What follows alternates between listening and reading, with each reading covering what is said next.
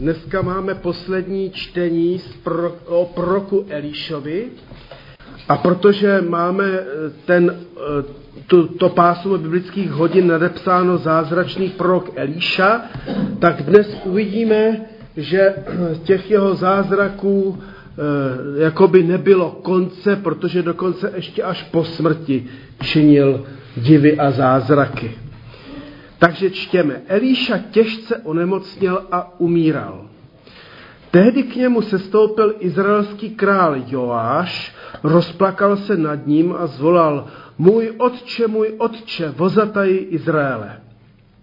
Elíša mu řekl, vezmi luk a šípy. Přinesl k němu tedy luk a šípy.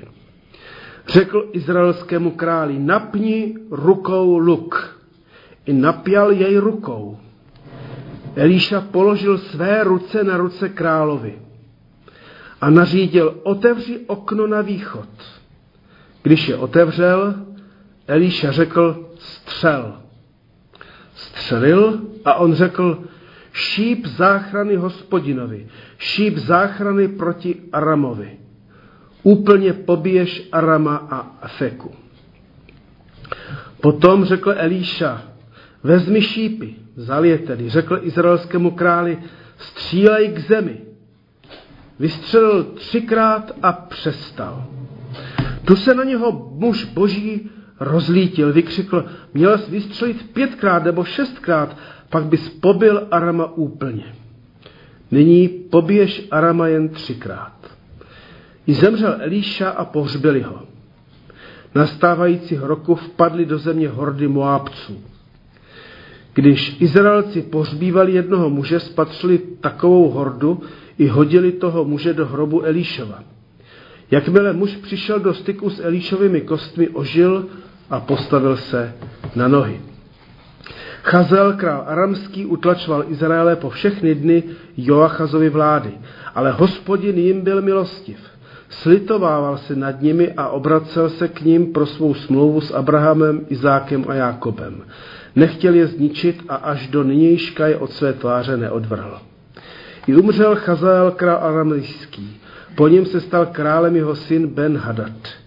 A Joáš, syn Joachazův, získal zase z rukou Ben Hadada, syna Chazaelova města, která zabral po válce Chazael jeho otci Joachazovi. Joáš ho třikrát porazil a získal izraelská města naspět. Takže to je poslední čtení o proroku Elišovi. Tak mám tam na druhé straně na úvod pár takových tezí. Eliša těžce onemocněl a umíral.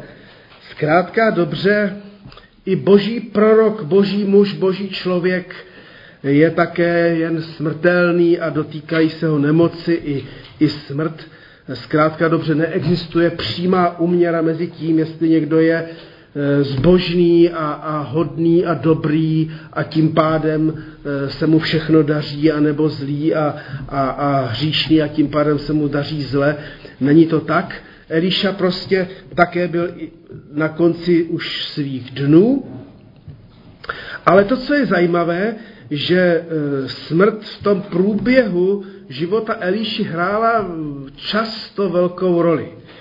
Většinou jsme četli, že jeho přítomnost smrt překonávala, čímž nám vlastně ten Elíša nějakým způsobem eh, možná dává odkaz k pánu Ježíši, který také zemřel. A nebo smrt eh, sehrála v jeho životě důležitou roli a možná i šokující úlohu, protože jsme toho tam četli skutečně hodně. Hned na počátku e, sám Elíša usmrtil, tedy obětoval zvířata, jako, e, která mu patřila v oběť hospodinovu. To spřežení.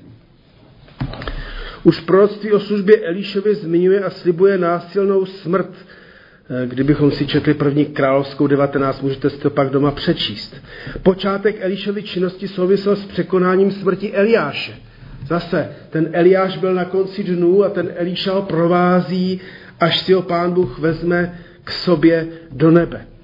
Počátky Elišovy činnosti souvisely také se smrtí rouhajících se výrostků To je ten pro nás děsivý, pohoršující příběh o tom, jak ty dvě medvědice roztrhali 42 teenagerů, kteří se posmívali. Setkali jsme se se smrtí prorokova žáka a se záchranou jeho ženy a dětí. Zase, zase takhle jsme konfrontováni. Eliša vzkřísil mrtvého syna Šunemanky. Prorok zachraňoval své žáky před smrtí otravou, jak tam vlil eh, tu, tu mouku do, do té vody. Ve městě Samaří vládl hladomor a smrt, doslova. Elišova, Elišovi hrozila poprava, hrozilo, že ho prostě král také nechá zabít. Eliša prorokoval záchranu před smrtí hladem a mečem, eh, což hrozilo celému městu. Prorok předpověděl smrt nevěřícího štítonoše, jak jsme minule četli. Aramejskému králi Ben Hadadovi vzkázal, že zemře.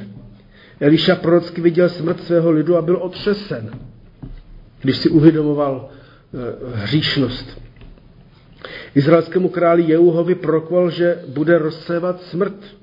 Nakonec sám Eliša umíral a zemřel a po Elišově smrti se setkáváme s tím, že tam nějaký mrtvý při styku s jeho kostmi ožije. Takže, takže prostě a dobře, nebo prostě a zle, jak bychom to jinak řekli, to téma smrti se neustále prolíná tím prorokovým eh, životem a my můžeme o, o tom eh, taky uvažovat nějak, jak nás se smrt dotýká, jak nás provází, když jsme se poprvé s ní setkali, jestli si vzpomenete třeba na své dětství, jestli vás třeba děsila smrt nebo ne, jak jste to měli v životě. Eh, jak velikou pomocí a silou je pro nás naše víra v Krista ukřižovaného a vzkříšeného. Takže toto je téma na, na úvod. Tak eh, já mám tady eh, odstaveček, který jsem nadepsal v zepření se proti osudu. A to si myslím, že je dost dobré znovu připomínat, že celá Bible je protiosudová. To znamená, že není to tak, že co se má stát, stane se, i kdybychom se rozkrájeli, vždycky to stát musí. Jo. Eliša těžce onemocněla a umíral. Tehdy k němu sestoupil izraelský král Joáš, rozplakal se nad ním a zvolal můj otče, můj otče, vozotaj Izraele. Eliša mu řekl, vezmi luk a šípy. Přinesl k němu tedy luk a šípy. Odhaduje se, že se Eliša dožil 90 let, tedy to je plnosti věku, či dokonce nad plnosti. Podle e, žálmu čteme, že ta, ta přirozenost je 70 či 80 let a že jeho působení v severním Izraeli trvalo patrně 55 roků, to znamená 55 let působil e, v božím lidu. Ovlivňoval svou přítomností a svým slovem dění E, za králu Jorama, Jehu a Joachaza a Joáše. A poslední král Joáš, za nějž působil Eliša, byl 12. králem severního Izraele a byl poměrně významným, protože načas se mu podařilo sjednotit tu rozdělenou společnost jižního Izraele a severního. No a ten Král Joáš navštívil umírajícího proroka a byl stejně zneklidněn jeho smrtí jako kdysi Elíša, když měl odejít Eliáš do nebe a volal vlastně stejnými slovy, můj otče, můj otče, vozataj Izraele. To znamená, že e, asi skutečně prožil to, že ten Elíša přece jenom, ačkoliv jsme si řekli při minulé biblické hodině, že patrně nebyl zas tak jako úspěšným prorokem, tak přece jenom v tom Izraeli eh, byl nositelem nějaké silné duchovní autority, ať už lidé jak si poslouchali nebo neposlouchali. Jakoby Joáš tímto gestem vzbuzoval určité naděje možná i v proroku Elišovi. Že by tento král převzal duchovní odpovědnost za Izrael, že by byl nástrojem duchovní obnovy, to totiž je zajímavé, protože ten Eliša takto volal k Eliášovi a Elia, Eliša se pak stal Eliášovým nástupcem. A ten Joáš e, vlastně podobně přichází k Elišovi a tak možná by se mohlo očekávat, že teda dokonce král půjde v jeho, v jeho stopách. No a tady jsme četli ty zajímavé instrukce. Velmi přesné, strohé prorokovy příkazy, aby prostě král vzal luk a šípy a byl instruován, co všechno s nimi má dělat. A je zajímavé, že jak jsme četli, že král se nechal řídit prorokem a přesně vykonával, co mu bylo řečeno. Přines luk a šíp, přinesl je. Z textu je patrné, že prorok vedle krále po malých kručcích o jednoho příkazu k druhému se prostě posouval dál.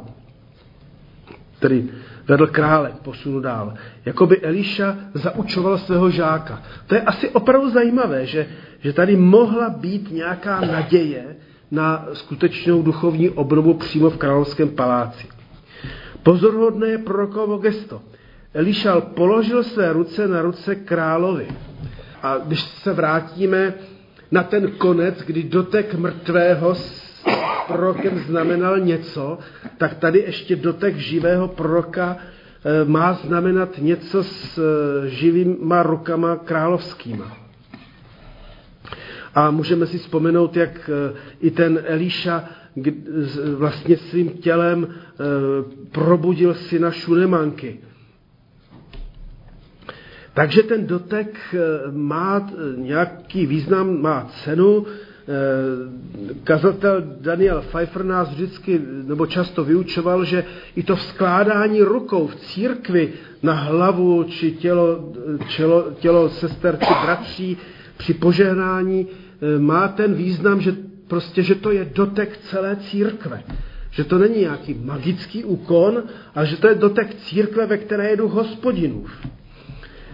Takže Elíša krále vedl, posiloval a chtěl, aby udělal přesně to, co mu přikázal. Udělám odbočku, my nevíme, proč přesně to tak mělo být, nebo proč to tak Elíša chtěl. No a jsme tady svědky jakéhosi šípového orákula, orákulum jako věždba. Otevřeným oknem na východ, tedy k Sýrii, k tomu Aramovi, král vystřelil a prorok ohlásil tedy porážku eh, Aramejců. Starozákonní komentátor Jiří Beneš má za to, že se zde jednalo o vzepření se osudu, o překonání dříve nastavených událostí. Chazel se otázal, proč můj pán pláče, odvětil, protože vím, jakého se zla dopouštíš vůči Izraelcům. Jejich pevnosti vypálíš ohněm, jejich jinochy povraždíš mečem, jejich pacholátka rozdrtíš, jejich těhotné porostínáš. To jsme četli minule. Chazal mu řekl, což pak je tvůj služebník pes, aby se dopustil ničeho takového strašného. Eliše řekl, hospodin mi ukázal, že budeš králem nad Aramem. Král poslušně vykonával tedy, co mu prorok říkal a jak ho i svou rukou vedl, i proto mohl Eliša úlevně a nadějně prostě povědět, zvěstovat to své proroctví. Šíp záchrany hospodinovi, šíp záchrany proti Aramovi, úplně pobiješ Arama v Afeku. Jenomže pak jsme četli, že se stalo, že král přestal důsledně a rozhodně se řídit prorokovými příkazy. Protože ten prorok mu neřekl, že má přestat střílet. Jo? Je to tajemný příběh. Ale zkrátka dobře, tak to máme zapsáno. Eliša sice neřekl, kolikrát má král vystřelit, ale to právě bylo znamení a možná i zkouška. Možná bychom mohli říct, když nás pán Bůh do nějaké služby povolává, tak, tak možná je náš prvořadý úkol v té službě vytrvat, dokud nás pán Bůh nepovolá zase někam jinam nebo dál. Král nevytrval v tom, jak byl prorokem hospodinovým veden. Přestal střílet moc brzy. Skončil, když sám uznal za vhodné. Neptal se proroka, už se neřídil prorockými slovy, neřídil se prorockými radami. A to vzbudilo v Elišovi hněv, jak jsme četli, tu se na něho muž boží rozlítil, vykřikl, měl jsi vystřelit pětkrát nebo šestkrát, pak bys pobil Arama úplně. Nyní poběž Arama jen třikrát. A jsou to také jeho poslední slova i gesta jeho života. To je taky zajímavé někdy sledovat poslední slova různých lidí nebo činy různých lidí nebo, nebo proroků nebo prorockých knih. Takže poslední zázrak, i, i zemřel Elíša a pohřbili ho. Nastávajícího roku vpadly do země hordy Moabců, to znamená asi teda až po roce, že jo, po jeho smrti, jestli to tak správně čtu. Když Izraelci pohřbívali jednoho muže, zřejmě do nějakého teda otevřeného nebo znovu otevřeného společného hrobu, To by tak mohlo vypadat, ne? Že teda tam to tak bylo. Spatřili, no, spat, nebo jeskyně spatřili takovou hordu. I hodili toho muže do hrobu Elíšova. Jakmile muž přišel do styku s Elíšovými kostmi, ožil a postavil se na nohy. Eliša byl eh, prorokem, který eh, život bral i vracel, nebo při té jeho službě se to stávalo. Jeho tedy dotek, kontakt s jeho osobou představoval prostě dotek s Pánem Bohem. Což by mohlo působit jako docela odvážně, eh, ale vlastně, když si to teda vezmeme tak a vztáhneme to na sebe, že přece i každý z nás jsme chrámem Ducha Svatého. Že i v nás přebývá eh, duch hospodinův. A kdo nemá ducha Kristova, není jeho, tedy i duch Ježíše Krista, tak eh, do určité míry to platí i o nás, že když, když se lidé setkávají s námi, když i my jim podáme ruku, třeba jako v neděli uděláme při večeři páně, s pozdravením pokoje, tak to nebude jenom náš pozdrav, ale také Kristův, kristovský, křesťanský pozdrav. Jo? Že tedy ty eh, naše doteky i pozdravení ruky, nebo obejmutí, po, po, nebo dobré slovo, že, to, eh, že, že tady se někde setkává také nebe se zemí. Eliša sice zemřel, byl mrtev, ale navzdory tomu přináší Izraeli ještě stále nějakou naději a vrací život, aspoň to je zvěst tohoto příběhu. Elišův vliv prostě přetrvával. A hospodin stál a stojí za jeho službou, i když už není a nebyl mezi živými. Vhozeného mrtvého do hrobu k Elišovi a následně skříšení je popsáno jako zázrak, ale čtenář nesmí se trvat u pouhého činu, důležitá je zvěstná stránka této události. To znamená, že nakonec ten dotyčný stejně umřel, že jo, potom. Jo? To znamená, že můžeme přemýšlet o tom, co, jak asi mohli tehdejší lidé to vyhodnocovat nejenom jako zázrak, ale co tím třeba ještě je prorocky řečeno, ale nejenom tehdejší lidé, především dnešní čtenáři Bible, i tehdejší čtenáři. Tehdejší čtenáři samozřejmě Bible neexistovaly, protože tyto příběhy se přenášely ústní tradicí, až posléze byly zapisovány a to, to docela později. Konečně i v evangelích mají všechny zázraky, všechna, všechna ta znamení význam nejenom v tom, že se stali, ale že měli vést k víře v hospodina, v Krista, v Ježíše. Jo? To znamená, že, ne, že eh, opravdu eh, ty, ty divy a zázraky eh, byly jistě k pomoci druhým, ale byla to znamení. My čteme u Jana ve 20. kapitole ještě mnoho jiných znamení učinil Ježíš před očima učedníků a ta nejsou zapsána v této knize. Tato však zapsána jsou, abyste věřili, že Ježíš je Kristus, Syn Boží a abyste věříce měli život v jeho jménu. Mně se tady líbí ten přechodní, věříce. Jo, tak tedy jako mohli bychom říct, nestačí, že jsme uvěřili, ale že věříme, že se trváváme v té důvěře v Boha. Tématem tohoto znamení je vzkříšení Izraele, o kterém později prorokoval právě Ezechiel ve své 37. kapitole, nebo jak apoštol Pavel psal Římanům v 11. kapitole o naději pro, pro židovský národ. A samozřejmě v novozákonním významu všeobecné vzkříšení při druhém příchodu Pána Ježíše Krista. No a teď jsme u samotného závěru těch, toho pásma, Chazel, král aramejský, utlačoval Izraele po všechny dny Joachazovy vlády, ale hospodin jim byl milostiv. Slitovával se nad nimi a obracel se k ním pro svou smlouvu s Abrahamem, Izákem a Jákobem.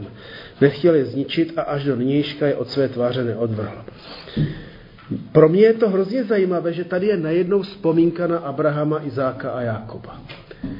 Tak především u Pána Boha není čas Ehm, aspoň ne v tom našem eh, pojetí. To znamená, že i ty události, které se odehrávaly v příběhu našich rodičů, prarodičů nebo otců zakladatelů i tohoto sboru a církve ale nejenom tohoto sboru. Můžeme myslet i na samozřejmě reformátory, ale také ty, kteří byli před reformátory, na třeba Augustina, nebo můžeme e, prostě myslet na všechny ty církevní otce, tak, tak ty jejich příběhy prostě nejsou jenom dávná minulost, která nás už nezajímá.